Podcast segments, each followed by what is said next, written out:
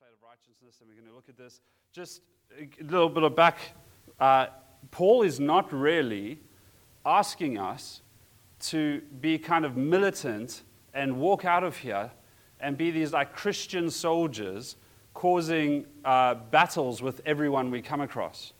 Paul is tied to a Roman uh, soldier, he's imprisoned, and he's arrested, and he's looking for a great metaphor to describe what the Christian life is like. And he's tied to this Roman soldier who's probably shared the gospel with. We called him Nigel last week, and he, he, no, Cyril, who was the son of Nigel. And he's now probably become a Christian, likely, who knows.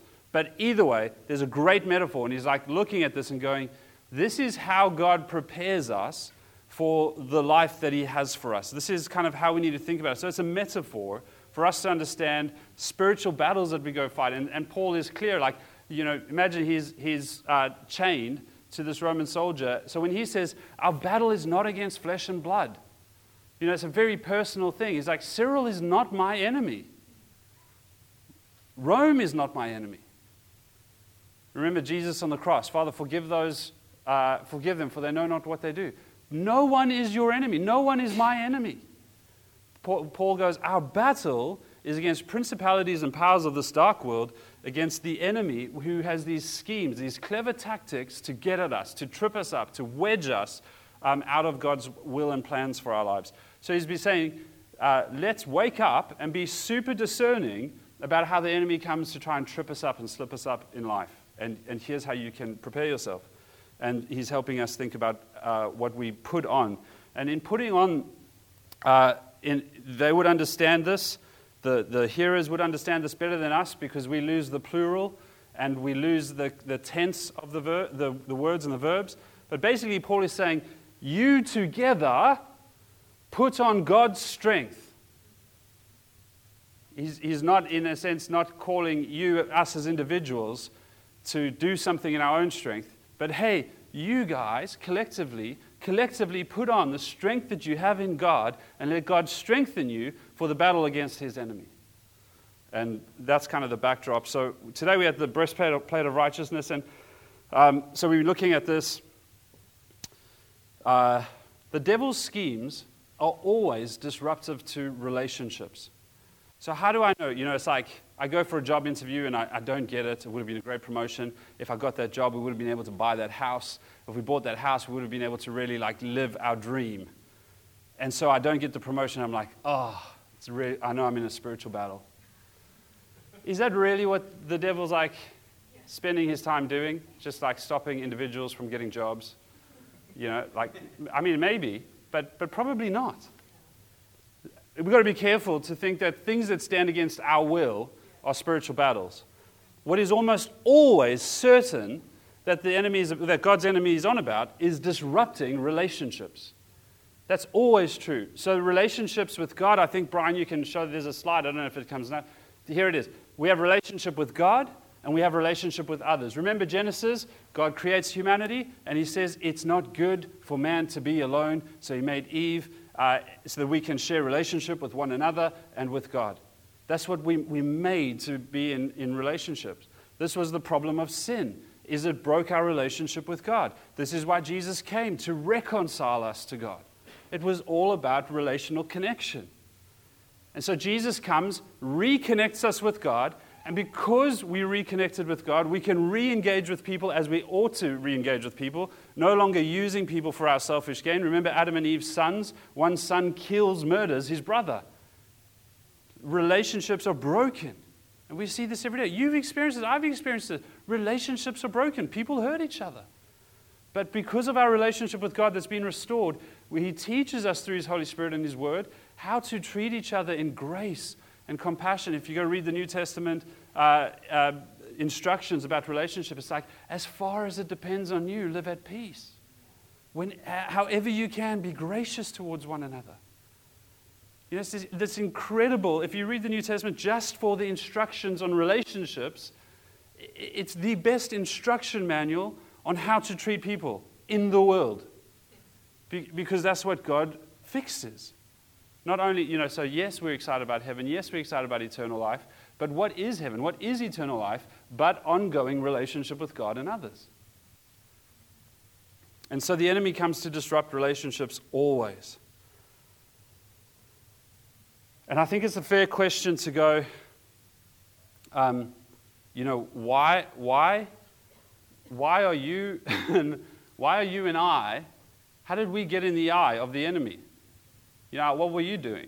What were you, uh, you know, I didn't do anything wrong yesterday. Like, I wasn't looking for it. Do you ever end up uh, in a fight, maybe more the boys than the girls? Did you ever end up in a fight in high school that you weren't looking for? Almost, sometimes. I ended up in almost one fight that I was looking for. Uh, stupid. But you ever end up in a situation where you're like, oh no, this is going bad, and I wasn't looking for it? Um, or I guess nowadays with social media, you could like make a joke and realize you've caught, lit a fire that you weren't looking for. You know, it's fair to go, you know, I've done nothing but loved God. Like, why would I be the target of the enemy? Here, here's why. Because when God made humanity, God used these incredibly loving words to describe his creation. He looked at human, humankind and he went, Very good. God loved humanity, He loved His creation. And uh, we were made for this relationship with God that no other creature in all of creation can share and have. We were given this, we, were, we, were, we have this. And the, Satan, the devil, hates God. He's fundamentally jealous of God. He wants what God has God's glory, God's praise, God's worthiness. Uh, he wants it, the attention. So it's not so much that you and I are that big a deal. It's that in his jealousy and hatred for God, he, he is the antithesis of God. So if God loves, he hates. And so, what do you think his disposition is towards God loves humanity and wants to redeem it? The antithesis of that is that the enemy hates humanity and wants to destroy it. Not because we're special in our own right, but because we're special in God's eyes. And so Jesus says, Satan comes to rob, kill, and destroy. That's how you're going to experience him in life. He's going to come and rob, kill, and destroy. He says, But I've come, the antithesis, that you may have life and life abundantly. This is, this is what we have an enemy that hates God and hates everything God loves, and Jesus who comes to wage war for us because God loves us. So, if God is creative, the enemy is destructive. If God is truth, then the enemy is the father of lies. If God desires to give life, the enemy decides to take life. If God's inclinations are always and only for good, then the devil's inclinations are always and only for evil. This isn't an enemy you want to kind of put up with in your life. Remember, Jesus says Satan comes as an angel of light. So the tricks and the schemes, they don't come looking like Halloween witches in your life so that you can be like, ah, no, I'm not going to like pursue that. They come looking as temptations that are aesthetically pleasing or alluring, or this is how you can get your dreams, or this is how you can achieve your will, and it's okay. Huh, yeah, okay. That, that makes sense to me. So that's how we come into his view because God so loves us. Let me, let me I, I wrote some, I've, I've only given one example on the board, but I'll read a few. I thought it would be fun, and you might not like this, please, please bear with me. I thought it would be fun to take God's word and rewrite it as the devil's word. Just to understand, what, like if the devil had a Bible, what would, it, what would it say if we read it? If it's the antithesis of God. So that's why you might not like it. I'm not saying it's sacred and you shouldn't even listen to it, but it is interesting what comes out. So here's a scripture we, we all know and love. For God so loved the world that he gave Jesus, and whoever believes in him won't die, but will have eternal life. If, if we picked up the, the devil's translation, it would say, The devil so hated the world that he seeks to rob us of all the good news about Jesus, and whoever lives in his lies experiences great loss of life. What about Psalms? It says, The Lord is merciful and gracious, slow to anger, and abounding in steadfast love for us. The devil is unmerciful and spiteful, always angry, and abounding in unending cruelty towards us. What about Ephesians 2? Maybe my favorite scripture. If I could only take like a page of the Bible and had to tear it out and live in a country where you had to kind of hide it in your pocket, I think I'd take Ephesians 2. Because of God's great love for us, God, who is rich in mercy, made us alive with Christ even when we were dead in sins. It is by grace you have been saved, and God raised us up with Christ and seated us with him in heavenly realms in Christ Jesus, in order that in the coming ages God might show the incomparable riches of his grace. There's, there's even more to come, expressed in his kindness to us in Christ Jesus. For it is by grace you have been saved, through faith. And this is not of yourselves, it is the gift of God, not by works, so that no one can boast. For we are God's handiwork, created in Christ Jesus to do good works, which God prepared beforehand for us to do. Let me read to you the antithesis of this. Because of God's great love for humanity, the devil, who is, who is mercy deprived, tries to keep us spiritually dead to God. And in his ungrace, he tries to keep us bound to sin and death. The devil schemes to have us lower our eyes off of Jesus, to think that we are far from Jesus and left alone in the depths of darkness and despair. He does this so we cannot comprehend or experience the greatness of God's grace and kindness towards us in Jesus. He gets our eyes off of God's grace in Jesus so that we look to ourselves for salvation and place our faith in our own understanding and effort, which cannot lead to God's grace or kindness or mercy. With murderous contempt, he attempts to disconnect us from God's good purpose for our lives and seeks to ensure that we never enjoy doing what God has prepared for us to do. So, why would you and I be a target of the devil's schemes? Quite simply this because God uh, loves us so dearly, and the devil hates God so greatly. That's the problem. Because God loves us so dearly, and the devil hates God so greatly, that we have a spiritual battle. That's also partly why it's important to know how loved you are by God.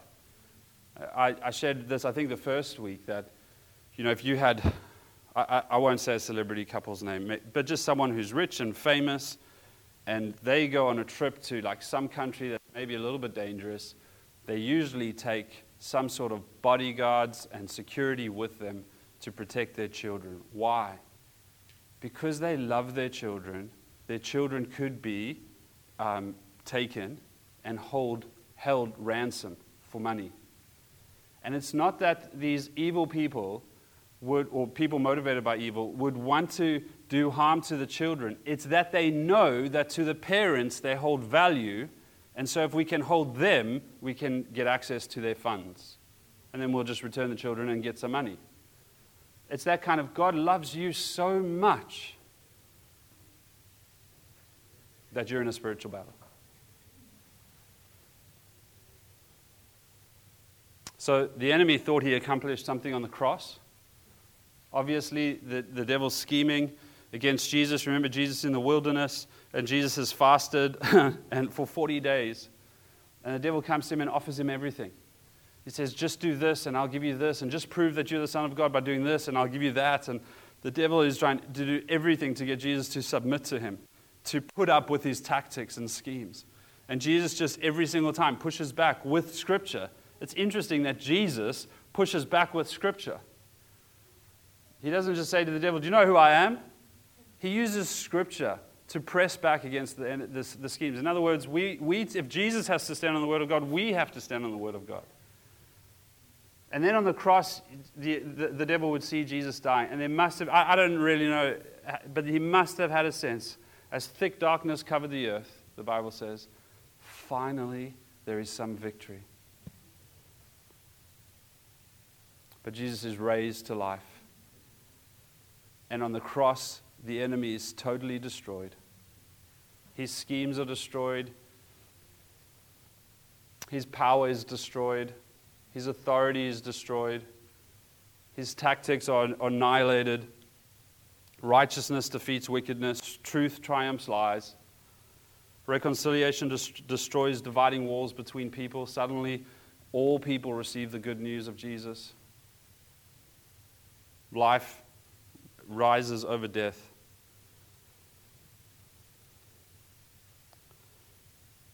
So, for those today who, who don't yet know the good news of Jesus, this, this is why Scripture puts so much importance on them knowing the good news, because they, they, it's still on the thick darkness has covered the earth, alone and without hope in this world.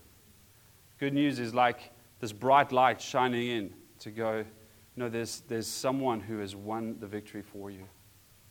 And for those of us who've received the gospel of Jesus and, and know this wonderful news of being freed from sin and death, there's no longer, uh, Satan no longer has power over our lives. We're no longer bound.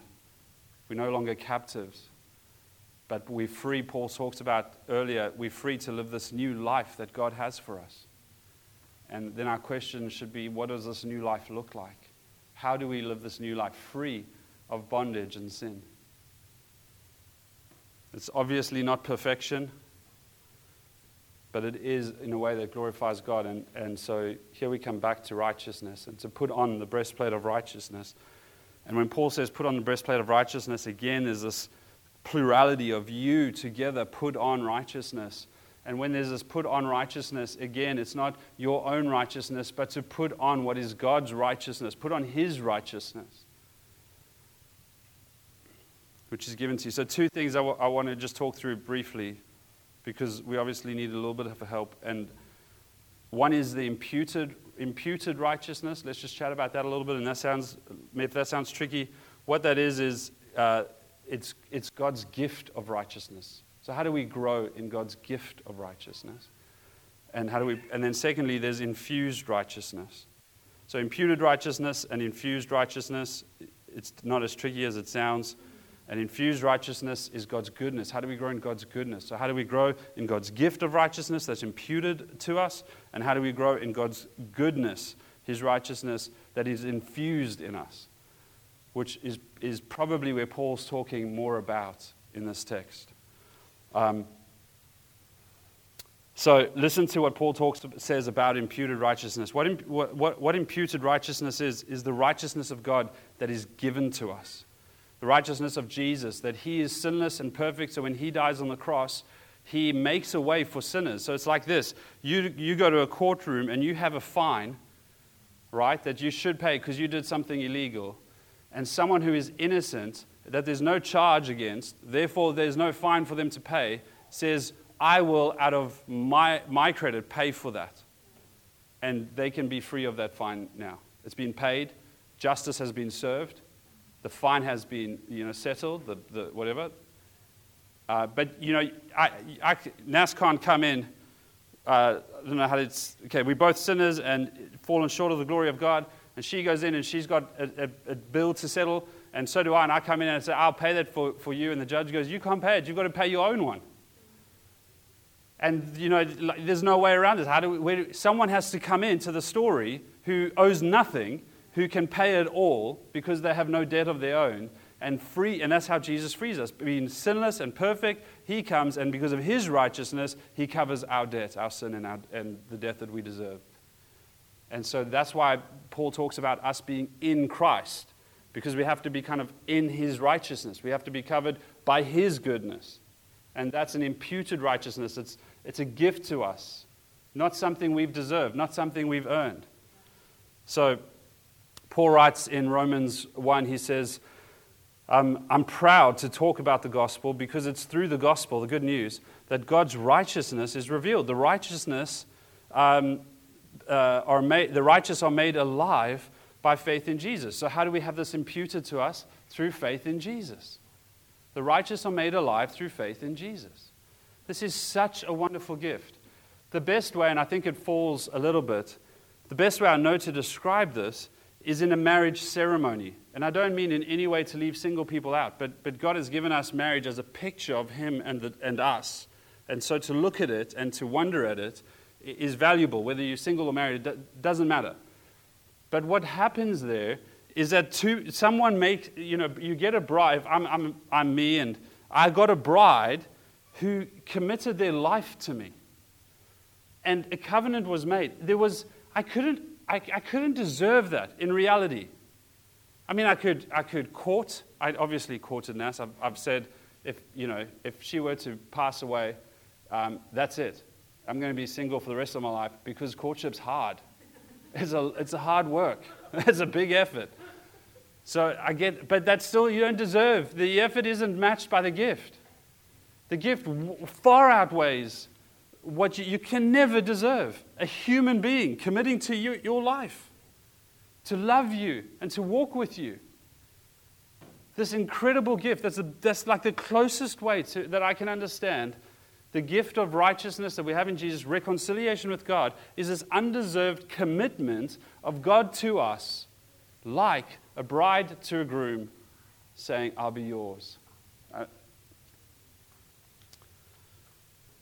Paul says in Corinthians, he says, How is it possible that Jesus' death rescues? He says, Jesus was sinless and he took on our sin so that his righteousness could be imputed to us. We become righteous through faith in him. 2 Corinthians 5.21. And in Romans, great scripture, Paul says, trying to earn God's grace and forgiveness doesn't work. It has to be a gift. God's grace and forgiveness is a gift. That's how grace and forgiveness works. If you earned it, it's not grace and forgiveness. If you've deserved it, it's not grace and forgiveness. This, is a, this was a hard thing for me to learn in marriage. When Nas and I had conflict, she's like, I'm sorry. I'm like, show me. Prove it. We've been married for, for 19 years, so there's been a lot of bad uh, mistakes in that time. Hopefully, I think that one isn't a recent one, but it might be in my heart. Prove it. Show me you're sorry. What am I saying to her? Don't ask for grace and forgiveness. Ask for what you deserve. So earn it, and I'll give you what you deserve. What she's asking for, and what the Bible describes of God's love flowing through us to one another, is grace and forgiveness. God's love that we received in grace and forgiveness, we give to one another. So when someone comes and says, I'm sorry, I go, I understand uh, I forgive you. Because I've been forgiven, I've been enabled to forgive. It's not, it doesn't mean it's as easy as God because it's His nature to be gracious and not always ours. So Paul talk, talks about this free of charge death that has covered us. Jesus' cost it was very expensive. Grace and forgiveness isn't cheap. You know, Nas also can't come to me and go, you know, you've received God's forgiveness, just forgive me, it's not a big deal. Going like, yes, hold on a second. I do want to forgive you, but I just want you to remember Jesus had to die for this gift. Part of me right now needs to die in order to graciously forgive you. Can you please pray for me to die well? Because everything in me wants to fight for my rights, my pride. I'm, I'm battling this. There's a cost to this. And there must be a cost to it. Why? Uh, we, we would never understand what Jesus has done for us. But he went on the cross, not because it was easy, not because he was made for death, but because the value of grace and forgiveness outweighed the cost, the death that he had to face. The love of God poured out through Christ, reconciling us, was greater than the cost that he had to go through. So, yes, there's pain. Yes, there's suffering. But God loves us so much. So, you, you know, that kind of, Keller used to have this kind of, hey, remember, God loves you so much. But also, hey, remember, Jesus had to die because God loved you so much. Uh, your sin is very serious. So, don't be insecure in your sin. God loves you. Don't live in guilt and shame. God really, really, really loves you. But don't be indifferent to your sin and death. Jesus had to die for it. It's a, it's a serious matter. Um, but imputed, this, this imputed righteousness is this righteousness that is offered as a free gift from God through faith in Jesus. Yeah? Righteousness is this. Simply, what is righteousness? God is his character. If you talk about a character description of someone, God is holy. When we read in Revelations the, the, these creatures and the elders, and there's this like heavenly throne room, they, they, they, what do they do? What do they sing of him? They sing two things worthy, worthy, worthy, and holy, holy, holy. Scripturally, when something's repeated three times, it's a way of stating that it's a definite thing, indisputable. You know, we may, I, I don't know how we would, maybe like a gavel in a court or write a law or put in a constitution. That, that's it, it's settled, that's, that's, that's done. When in Scripture something is repeated three times, it's saying this is, this is like irrefutable truth. So, worthy, worthy, worthy. God alone is worthy. Holy, holy, holy. The thing we know about God more than anything, almost, is that He's holy. How does holiness get demonstrated? The word to describe actions that come from holiness is righteousness, right behavior. So the, the things that you see because someone is holy, perfect, are right behaviors, righteous behaviors that get derived from a holy being. We are not holy beings. I am not a holy being. And you are not a holy being. And so all of us, at times, don't have right behaviors. We are unrighteous and deserve of, of punishment. Jesus was not. And so, this free gift of God is His righteousness imputed to us, which means we are free of blame, free of finger points, free of accusations because of His righteousness. It's, an, it's, an, it's a perfect righteousness. It's a righteousness without flaws or faults, without Monday mornings, without uh, being hangry. It's a perfect righteousness because it's derived from perfect holiness. And we get that given to us as a gift. And because of that, the, the, the language is that we have been justified, the, holy, being called saints. Sinners have been called saints. The gavels come down. You have been declared innocent because of faith in Jesus. Wow, what a gift. What a great gift. Um, but this is undeserved, gracious. Anyway, okay, so that, that's imputed righteousness.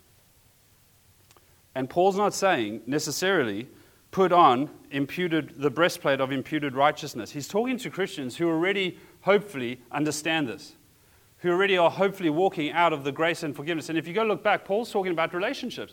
Paul's like, you know, the husbands and wives, this is how you should treat each other. Workers and, and employees, this is how you should treat each other.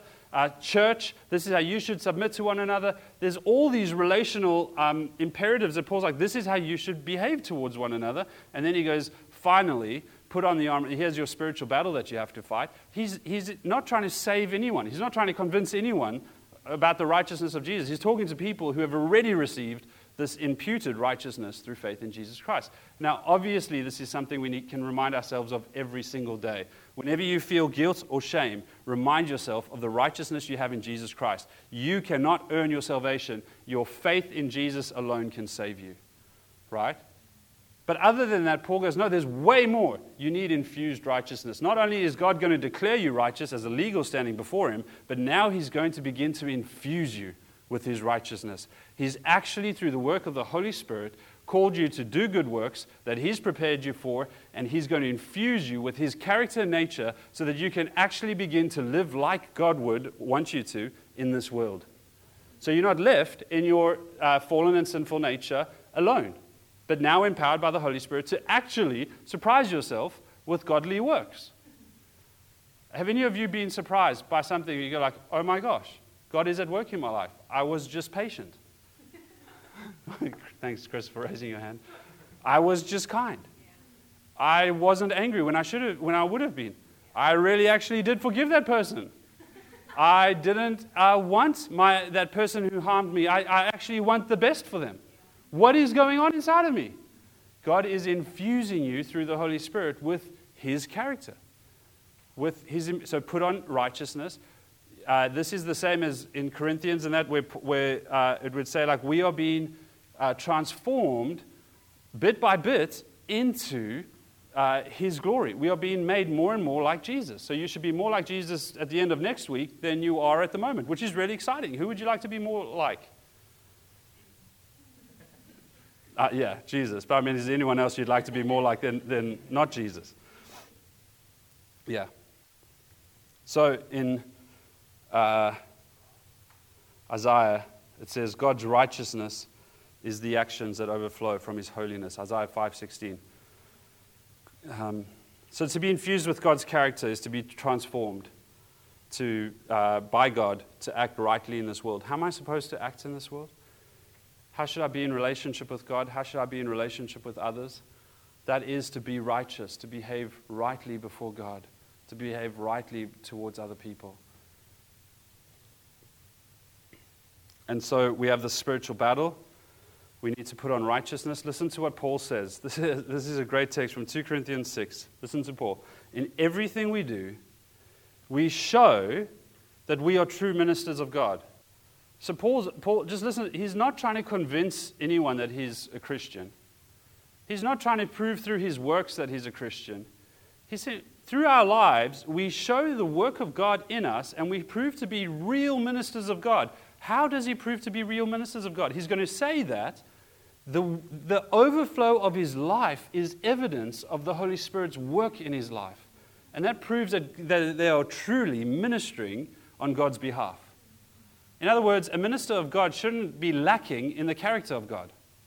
A minister of God should really be demonstrating the character of God so that we are able to say, like Paul in 1 Corinthians 11 1, uh, imitate me as I imitate Christ.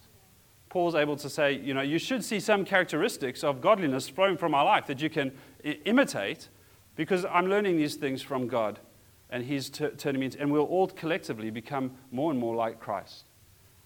So he says, um, we patiently endure troubles and hardships and calamities of every kind. We have been beaten. Who's been beaten? I haven't. I mean, maybe let's just move on actually. We have been beaten, been put in jail, faced angry mobs, worked to exhaustion, endured sleepless nights, not to watch World Cup rugby, and gone without food. We prove ourselves by our purity, our understanding, our patience, our kindness, by the Holy Spirit within us, and by our sincere love. We faithfully preach the truth. God's power is working in us. We use the weapons of righteousness in the right hand for attack and the left hand for defense. 2 Corinthians 6. What an incredible scripture. Look at all the injustice, the hardships, the challenges, the schemes that come against us. But we stand as people who God is working through, and we prove patience and kindness and grace, and the power of God overflows from our lives. And we stand, what does he say? With the weapons of righteousness, right actions, attacking the enemy with our right hand and defending against his schemes with our left. We are ambidextrous in this battle. We are, we are moving forward in Corinthians and obviously in, in Ephesians with the breastplate of righteousness, God's protection against our hearts, being, being deceived, being led astray, being easily offended, being self willed. The heart's deceitful above all things. God's protection over our hearts is His righteousness, is His, is his right behavior, His right action. How do we most protect our hearts? Empowered by the Holy Spirit, we learn how to live in right ways. And we begin to love what God loves. We begin to respond as God would want us to respond. We begin to do what God would have us do. So, how do you, just in closing,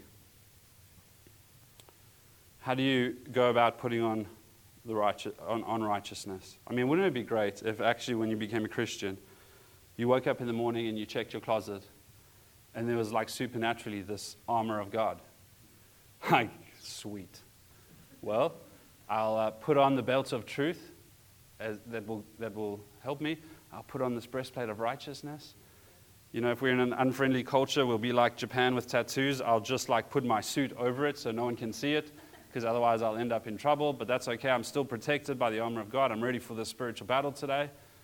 If we're in a friendly to Christians culture, then we just like shine it up and walk out all proud of it.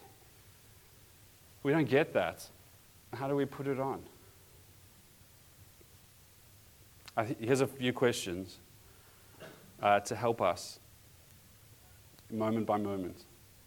Number one, when you're thinking about your actions, does this align with my commitment to love and honor God in this moment? C- can I do this out of a commitment to love and honor God in this moment. Um, I'm, I'm so glad to be married to Nas. But it's, I don't need like a big manual on how to honor her. I really don't. I don't need a book written by some great author about how to honor her. Just moment by moment, I can be in, a, in a, I can be in, in, in any moment, anywhere, and go, if I follow through with what I'm thinking, will this honor my wife? If I can't, I shouldn't do it.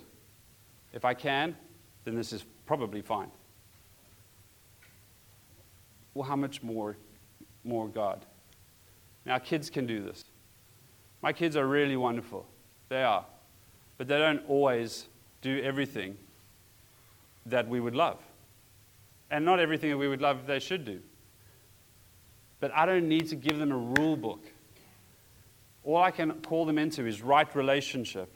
And hey, before you make your decision, can you just think about if you can do that in love toward us, to honor us? That'll help you. Number two, is this action or response an expression of genuine love and care for others? It's a really difficult thing when people come and say, you know, God's told me to do this. Well, one, you know, maybe, maybe He has kind of led you to believe that. But also, it shuts down the conversation, right? I mean, I mean when, if, if Ness, no, she wouldn't. So if someone, uh, this happens quite a lot actually, being a pastor, you hear this a lot. So God's, and sorry, this might have happened. I, don't. God's called us to go to a different church. That's totally fine. It really, it really is. God may have some wonderful plan to bless that church with this beautiful person. Great. But, but it's also like a no conversation. Don't ask me questions because God's spoken. Right? so it's like, it's a bit, it's, it's sometimes your, your, your God speaking to you shouldn't be disruptive to your relationships with others unnecessarily obviously, like, you know, in, in some cultures and in ours, there's some families that it's like family first, then God may be allowed. And so putting God first is going to cause disruption in family. You know, we we feel God's called us to be in community. We feel God's called us to uh, sow to the nations. We feel God's called us to live in these ways and ho- uphold these values. And your family doesn't like it. Well, that, that's disruption for the sake of righteousness. But there can also be times where it's like, no, I feel God saying this, and, and my friend said, well, I'm not too sure, Mark. And I'm like, well, I'm just going to obey God because to not do this would be uh, disobedient to Him. Well, it's just putting a pebble in the shoe of your friendship that, or relationship that's un, unnecessary, right? It's difficult. So, a question we can ask, not to labor on the point, the question we can ask is, is also is this action or response an expression of genuine love and care for others?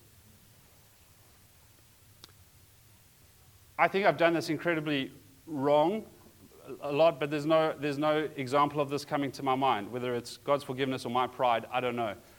But the example is a, is a good one, and I don't mean to put myself in a good light. Just follow me around and I'll show you examples of bad light.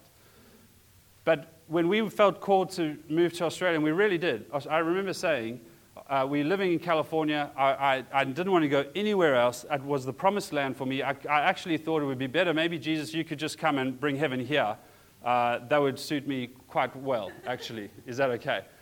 And I remember Nas saying, I really feel like God might call us to spend a season in Australia. And I was like, if there is one country I hope to never see in my life, even on holiday, it's Australia. I never want to go there. And I remember waking up one morning and turning to Nas and going, oh no. There is this deep desire to love on Australia. And I feel desperate for this country, which yesterday I felt indifferent about, even less than indifferent. And then, you know, it just grew and grew and grew. And after about a year of this thing growing and being like, I really think we need to go and, and go plant a church, we, we both felt that. Went to our eldership team, so we were on a t- pastor that was on a team of elders, and we went and shared that with them. And all of them, to a person, went, No, we don't think that's what God has for you. What do I do in that moment? Maybe, maybe this is an example of disobedience. I, I, but our, our idea was well, Paul tells us about our, we do these things in community, togetherness, we walk with God. So if the people that we, we're submitted to in this community are all saying no, or at least not yet, then surely submission looks like no, or not yet. So we didn't. And God was just preparing us for a little God move. You know what God did? Not for us exclusively, but He allowed worldwide, or, the, the GFC, global financial crisis. Thank you. Good times. So the house that, that we owned, which was worth a lot, was now worth a little. And at that moment, the elders came and said, after two years, hey, if you, Australia's still in your heart, we actually feel like we'd love to support that. The interesting story about that is that morning I said to Nas, I can wait no longer. I think I'm going to have to resign. And without telling anyone, uh, that morning, my boss, the captain of the team, stopped at our house on the way to elders meeting and said, Hey, I'd like to bring this up, but if Australia's still in your heart, I'd like to open the door if the team's for it. He, he didn't have a clue that what, what was what we had discussed that morning. Anyway, the GFC had hit. We have to sell our house to move here.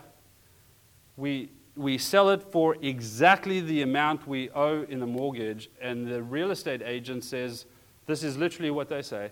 I love so much what God is doing in your lives that I'm forfeiting my fees. I, I, that's my way of, of being part of whatever God's doing. So we come with nothing except what we sold the car for. I think, ish. So that was God's like special way of going, you're going to have to trust me, and I'm not going to let you trust anything else. I'm not going to let it be easy for you in any other way. You're going to have to cling onto me, which is great. It's, it's, it's a wonderful story. All I'm trying to show you is sometimes doing what's right for others doesn't fit into our time frames or our, our, our plans. It doesn't make sense to us. And even in hindsight, may go, that was terrible timing. If we went when we wanted to go, we would arrive with so much money. God goes, but I don't want you to. I need time. And, and it's, it's, I'll, I'll put you in a team and collectively. Now, I'm talking about big God stories, but this is everyday stuff. This is friendships. This is colleagues. This is children. This is parents. This is marriage. This is dating. Do we honor and love each other in our actions? And we can think about do these actions and attitudes. Okay, I, I won't talk so much about the last two, but number three would this action appeal to my weakness, fears, anger, insecurities, or greed? This is simply going, you know, like, does it just suit me? no, I'm, I'm naturally fearful oh, yeah, I think I should do this thing um, that leaves me lacking in fear? Or is it, just, is it just kind of giving into your natural personality and fears? Or is this really what God's, the faith that God's putting, the right action God's calling you to live out? And this is like next, this is like, right, you know, first go through, is this right relationship with God? Is this right action towards others? And then we're going a bit deeper. Is this kind of avoiding my own weaknesses or appeals to my own weaknesses, fears, anger, insecurities, or greed. Isn't it always easier to judge other people's weaknesses? I can't believe you struggle with that. I mean, my struggles are real, but those are so unnecessary. And number four, would this action lead to secrecy, deception, or isolation from God and others? Remember the, it's God's righteousness. So it's not about right and wrong. Remember, Satan comes as an angel of light, so he's not going to come with absolute, wicked, evil temptation. It could just be distraction. It could just be making sure you're too busy to love others well. You're too caught up in a hobby to have time to serve others well.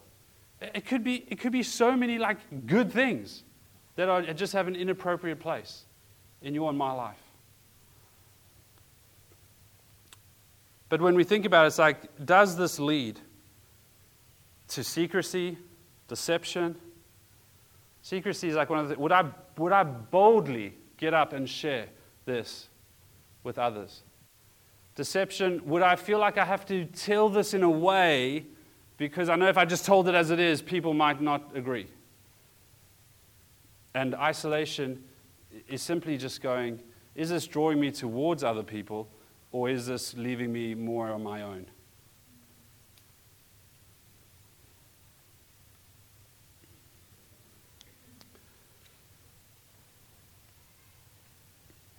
Because you have the imputed righteousness of Jesus, if your faith is in Jesus, because you have been given this great gift of God's grace of salvation, justification, you have been adopted as his child. If your faith is in Jesus, you have not earned it, you have not deserved it. Because of that, God has given us his Holy Spirit so that we might do the works that he has planned for us.